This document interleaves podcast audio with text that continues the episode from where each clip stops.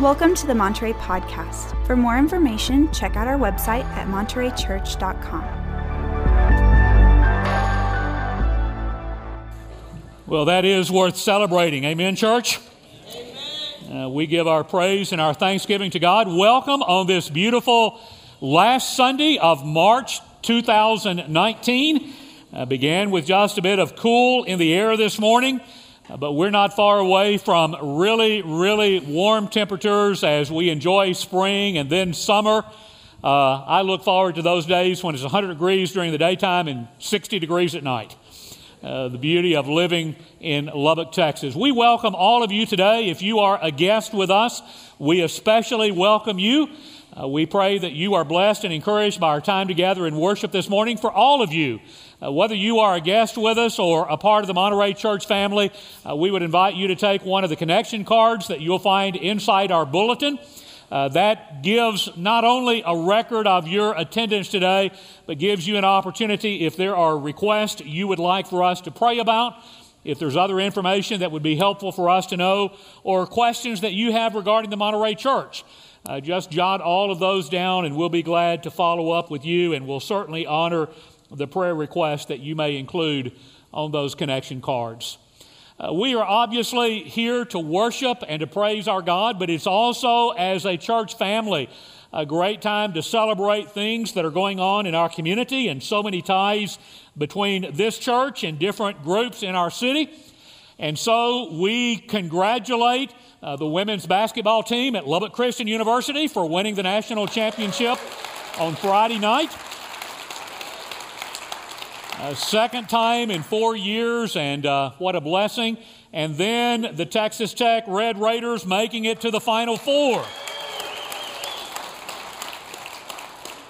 And as I told a number of folks this morning, because I grew up in Kentucky and I am a Kentucky Wildcats fan, it is possible, yeah, boo. Uh, it is possible, it is possible that Tech and Kentucky could end up in the national championship game. And if that happens, I'll probably have to watch it in a closet somewhere, separated from people. What a blessing to be together. Let's begin with a prayer, please. Oh God, the words that we have already shared together in song, uh, the fact that you are always present, uh, the fact that through the cross of Jesus we know that death has been arrested, that we no longer have to be afraid of the grave. God, we are thankful. And as we continue to talk about what that means for our lives, as we talk about being a people of faith and love and hope, I pray that you'll bless our study together today. In the name of Jesus, we pray. Amen. Well, today is the last lesson in a series that we've been exploring from 1 Thessalonians a little five chapter letter that the Apostle Paul wrote to a young church that he and his co workers planted in the city of Thessalonica. As we pointed out in our opening sermon, uh, Thessalonica was a significant city in that first century world. In fact, back in 146 AD, the Romans had named Thessalonica as the capital city of Macedonia. And you stumble across that region of Macedonia numerous times when you read the New Testament, especially in the book of Acts and Paul's different missionary tours. And so, on, on one of his tours, Paul had made his way to the city of Thessalonica. He had preached the good news of Jesus there for a number of weeks. A church was planted. He moved on primarily because of persecution. And evidently, a short period of time later, he wrote a letter to this church in Thessalonica, a church that may have been no more than eight to nine months old when Paul writes First Thessalonians. And so I want you to have that image in your mind as we conclude this series today. I want you to think back to the time when you became a follower of Jesus. You may have been 12 years of age, you may have been 50 years of age, but I want you to think back to the time when you became a follower of Jesus, and then I want you to think about the weeks and the months that followed that. Uh, the incredible joys and blessings in being a follower of Jesus, but perhaps as well the challenges and the temptations that you faced in those early weeks and those early months. As we've pointed out throughout this series, Paul begins this letter with a prayer of thanksgiving. Pretty typical of Paul's letters It's a prayer of thanksgiving that, in many respects, gives us some hints as to themes that Paul is going to explore in this letter. And so we've allowed that little prayer of thanksgiving to be the launching pad for the lessons that we have studied together. And I want you to hear those opening words one more time today. And so, chapter one Paul, Silas, and Timothy to the church of the Thessalonians in God the Father and the Lord Jesus Christ. And then these words of greeting grace and peace to you. And then the prayer of thanksgiving. We always thank God for all of you and continually mention you in our prayers. We remember before our God and Father your work produced by faith, your labor prompted by love, and your endurance inspired by hope in our Lord Jesus Christ faith and love and hope. Three significant themes in this letter. And so, again, we've explored what it looked like for that church to be a church that was led by, that was directed by, that was influenced by, that was motivated by faith and love and hope. Today, let me close the series by inviting us to reflect on how faith and love and hope play out in our lives. And we've obviously done some of that throughout the series, but in particular today, what are the implications of a life lived with faith and hope and love? I want to begin by reading again kind of Paul's summary, Paul's commentary on the life of this young church the way they turned their lives to God. And then following that reading, I want you to hear a commentary on the life of another young church. And so 1 Thessalonians chapter 1 beginning at verse 5. You became you became imitators of us and of the Lord. For you welcomed the message in the midst of severe suffering with the joy that is given in the Holy Spirit. And so you became a model to all the believers in Macedonia and Achaia. The Lord's message rang out from you not only in Macedonia and Achaia, your faith in God has become known everywhere. What a tremendous testimony these believers were to others around the world. Therefore, Paul says, we do not need to say anything about it, for they themselves report what kind of reception you gave us. They tell how you turn to God from idols to serve the living and true God and to wait for his Son from heaven, whom he raised from the dead, Jesus, who rescues us from the coming wrath. Commentary on the young church in the city of Jerusalem. Acts 2, they devoted themselves to the apostles' teaching and to fellowship, to the breaking of bread and to prayer. Everyone was filled with awe at the many wonders and signs performed by the apostles, all of the believers were together and had everything in common. They sold property and possessions to give to anyone who had need. Every day they continued to meet together in the temple courts. They broke bread in their homes and ate together with glad and sincere hearts, praising God and enjoying the favor of all the people. And the Lord added to their number daily those who were being saved. A lot of similarities in my judgment between the church in Jerusalem and the church in Thessalonica. And so, what does a life marked by faith in God look like? What does it mean to trust God? Well, to use Paul's language in 1 Thessalonians 1, it means not only to turn to God, but it means to turn in order to serve. And that is a powerful implication for our lives as well to love God with heart, soul, mind, and strength, to trust God every step of the journey, no matter what we face. But more than just trusting God as we serve God, it is the firm conviction that God will never leave us alone. And I am convinced in the midst of an early Uh, in the midst of that young church, the early days of following Jesus, and the suffering and the persecution that comes, I am convinced this church lives trusting the promises of God. And so, as we reflect on life, in the good moments and in the storms of life, may we also recognize never once did we ever walk alone. What does a life marked by faith in God look like? In the words of Acts chapter 2, there is deep devotion to the Word of God, and there is a deep commitment to one another.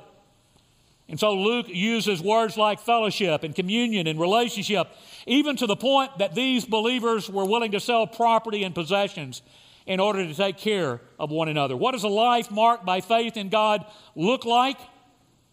Well, again, it's fascinating to look at these prayers of thanksgiving in Paul's letters. Often, as we pointed out, often there is an opening prayer of thanksgiving, a short one in 1 Thessalonians. You turn to Ephesians, it is a longer one. But in several of Paul's letters, in addition to an opening prayer of thanksgiving, you will discover a second thanksgiving section that, in some respects, builds upon the first.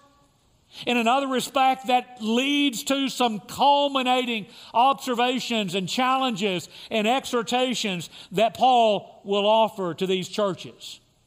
And so, as you read through 1 Thessalonians, you come to a second Thanksgiving section in chapter 2, verse 13.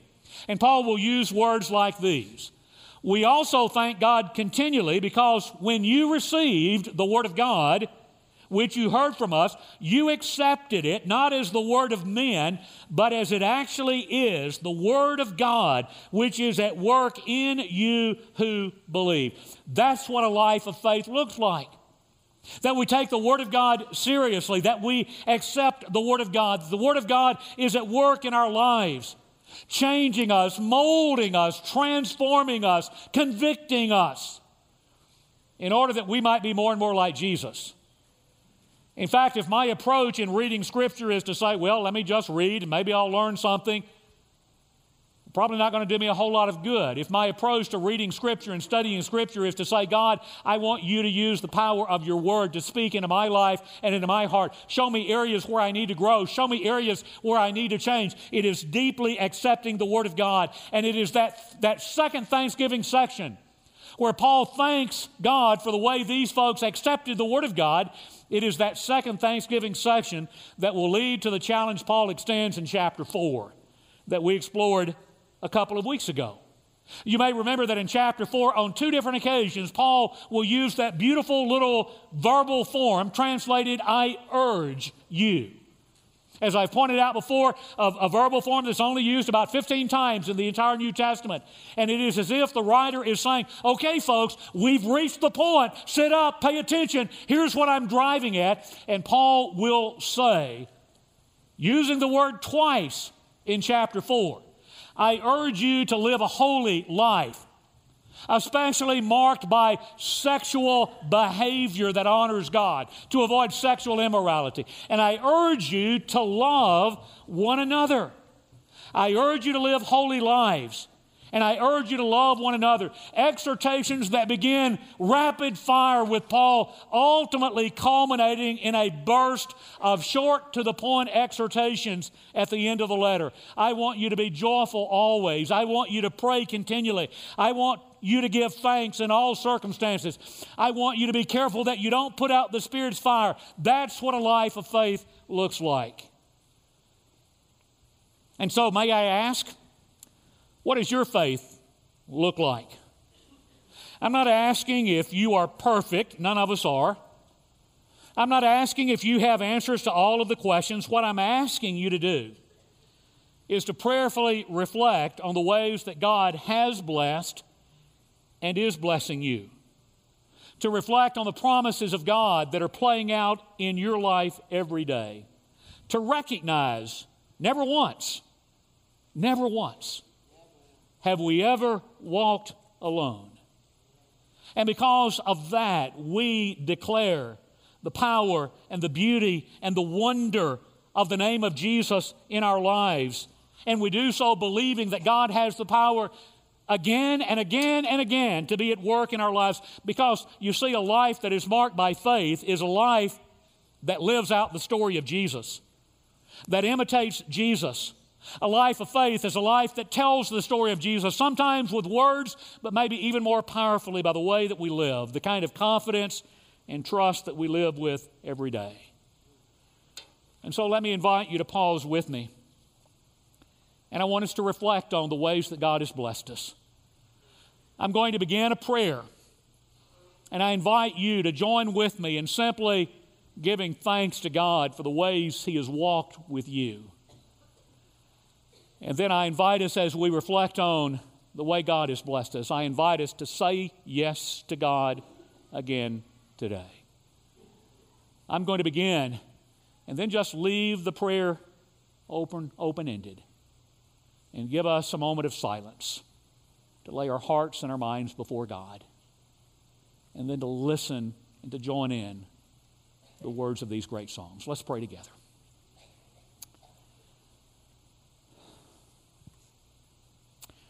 God, I don't know about others in the room, but far, far too often I don't take time to just be quiet and to reflect on the ways that you have blessed my life. A firm assurance, God, that I've never, that we've never walked alone. No matter what the circumstances of life are, you've been right there with us. And we thank you. And now, God, as we reflect on that, we surrender again to you. We pledge again our faith to you. And may we live with that kind of trust, that kind of faith. Faith, love, and hope. And so, what does a life of love look like? Well, one, we love God because He first loved us. In the words of Jesus, we love God with, with, with, heart, soul, mind, and strength, because after all, that is the greatest commandment. And then, second, we love others. We love those who don't know Jesus. We love those who are often ignored and neglected and abandoned. We love those on the fringes of society who often do not have a voice the vulnerable, the children, the poor, the homeless. We love even our enemies. And what a difference our world would look like if we and others chose to love even our enemies. But, and this is so important in 1 Thessalonians, in my judgment, it is not Paul ignoring the love we have for God, and it is not Paul ignoring the love that we are to have for others, but in this letter, Paul again and again talks about the love that we have for one another as brothers and sisters in Christ. In fact, again in chapter 4, he says, Now about brotherly love, we do not need to write to you. It's almost like a preacher saying, I don't need to talk to you about brotherly love because you're doing a good job of it. About brotherly love, we do not need to write to you. You've been taught by God to love each other, and in fact, you do love the brothers and sisters throughout Macedonia. And so we urge you, there's that word again, we urge you to do so more and more. Love one another. Maybe because Jesus says that's the way the world will know that we are his followers. In fact, let me build on what we have already said. This life of deep faith a confidence that we do not walk alone. And as a result, we live with confidence and hope and peace and assurance, something the world often does not understand. And so we become an incredible testimony to the world of what a life of faith looks like. And we become an incredible testimony to the world of what a life of love looks like. Not only so the world will recognize us as followers of Jesus, but because we need each other. We cling to each other. We love each other because we desperately need that kind of relationship. The implications of love run deep. A church that loves one another is a church that is deeply committed to unity, committed to one another with patience, with endurance, even at times tolerating one another. Because you see, we do belong to each other in Christ Jesus. And listen, church, we affirm that every Sunday when we share communion. In spite of our differences, in spite of the warts and the bruises that are a part of life, when we share communion, we affirm the love of God that will never let us go. And we affirm that same kind of love for one another. We affirm the beautiful, wonderful powerful name of Jesus that has brought us together, that has made us one, we celebrate the love of God that will never let go of us. And may we be committed to that kind of love for each other. Let's pray together as we share the bread and the cup this morning. Father, as we reflect on faith, we give you thanks for your faithfulness that calls us to be a people of faith. And God, we reflect on your love that calls us to be a people of love. And God, we reflect on your work and your promises, the power of the resurrection that calls us to be a people of hope. And God, we celebrate all of that as we remember the body and the blood of Christ. And we don't do that in isolation, we do that together as a body of believers. May we be a people guided, marked by faith and love and hope. In the name of Jesus, we pray. Amen. Well, for those of you who pointed out to me this morning, uh, based on the bulletin, uh, pointed out that I'm preaching three times this morning. Uh, this is the third sermon, and uh, it is the one that will go 25 or 30 minutes. Now, join me for another four or five minutes as we tie all of this together, I pray. Uh, faith, love, and hope. Uh, that's the order that Paul uses in that opening prayer of thanksgiving, in contrast to uh, the order that he will use in other epistles faith and hope and love. For example, in 1 Corinthians 13 faith, love, and now hope. And so, what does a life of hope look like? As we pointed out last Sunday, our hope is a living hope. It is a hope that is based on the resurrection of Jesus. It is not wishful thinking about the future. Rather, it's this idea that because of the resurrection, we have stepped into the future and yanked the future into the present moment. And so we live in both the present and the future. We live in this already and not yet moment. And we do so with incredible confidence in God's promises for the future. And so we talk about a hope that is living and a hope that guides us in the present moment and as we anticipate the future as well. Guaranteed by the resurrection, guaranteed by the promises of God, guaranteed by the promise of the coming of Jesus, guaranteed by the presence of the Holy Spirit, who is a deposit guaranteeing that inheritance. And so, what does a life of hope look like? Well, let me affirm again for a moment what we talked about last Sunday. That kind of hope gives us leverage when we face the tough stuff of life. Those things that seem absolutely unbearable, suffering and heartache and disease and even death, those things that seem absolutely unbearable become bearable. And every time I use that language, I'm reminded of the title of a book by N.T. Wright as he talks about the hope we live with, Surprised by Hope. That in this broken, fallen world, the resurrection declares hope. Even to the point of folks who think there is no hope being surprised by that kind of hope. And so we have leverage. And that kind of hope also calls us to engage in risky living, the phrase that I used last Sunday. That is, we don't shift into neutral.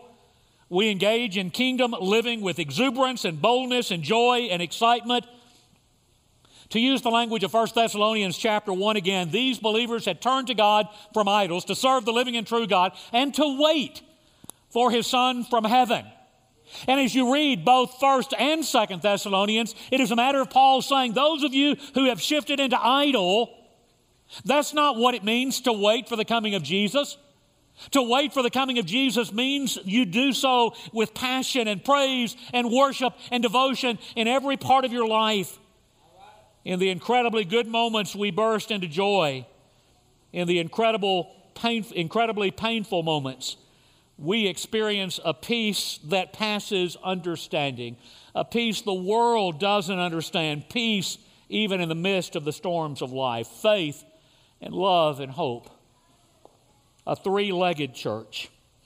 A church that is devoted to the Word of God, a church that is devoted to one another, a church that is devoted to fellowship and prayer. In fact, if you would allow me to come full circle, we started by referencing that prayer of thanksgiving. And as you read Paul's letters, whether we're talking about a prayer of thanksgiving or just the emphasis Paul gives to prayer, Paul's letters are all about the importance of the church being a church of prayer. And so may we allow these prayers to guide us and to call us to be a people of prayer. And so I close today and I close this series with some of my favorite quotes on prayer.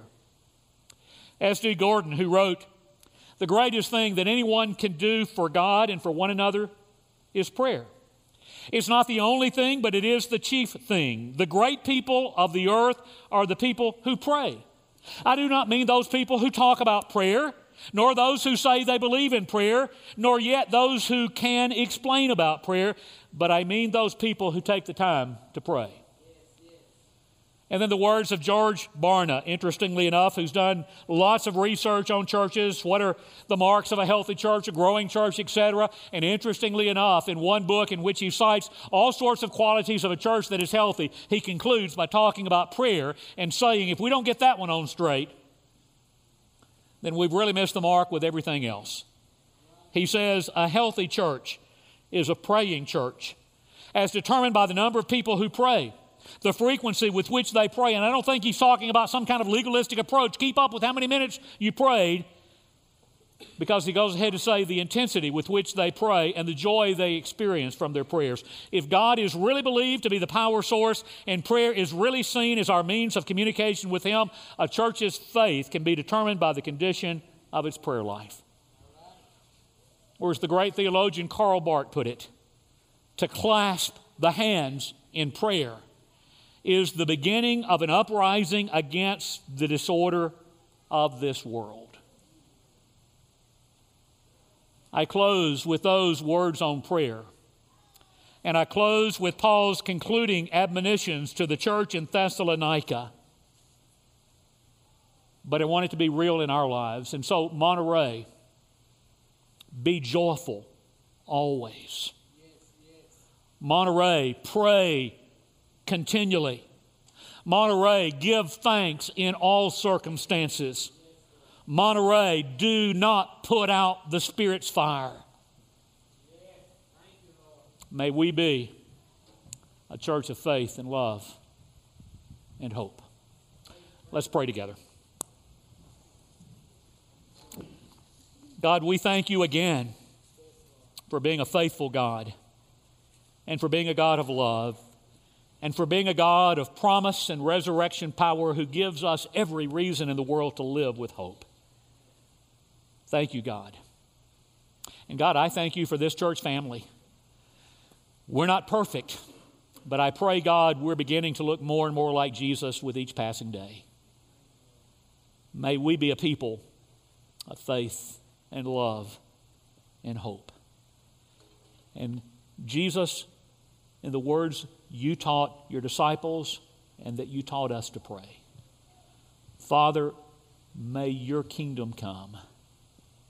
May we believe that praying to you is the beginning of an uprising against the disorder and the evil of this world.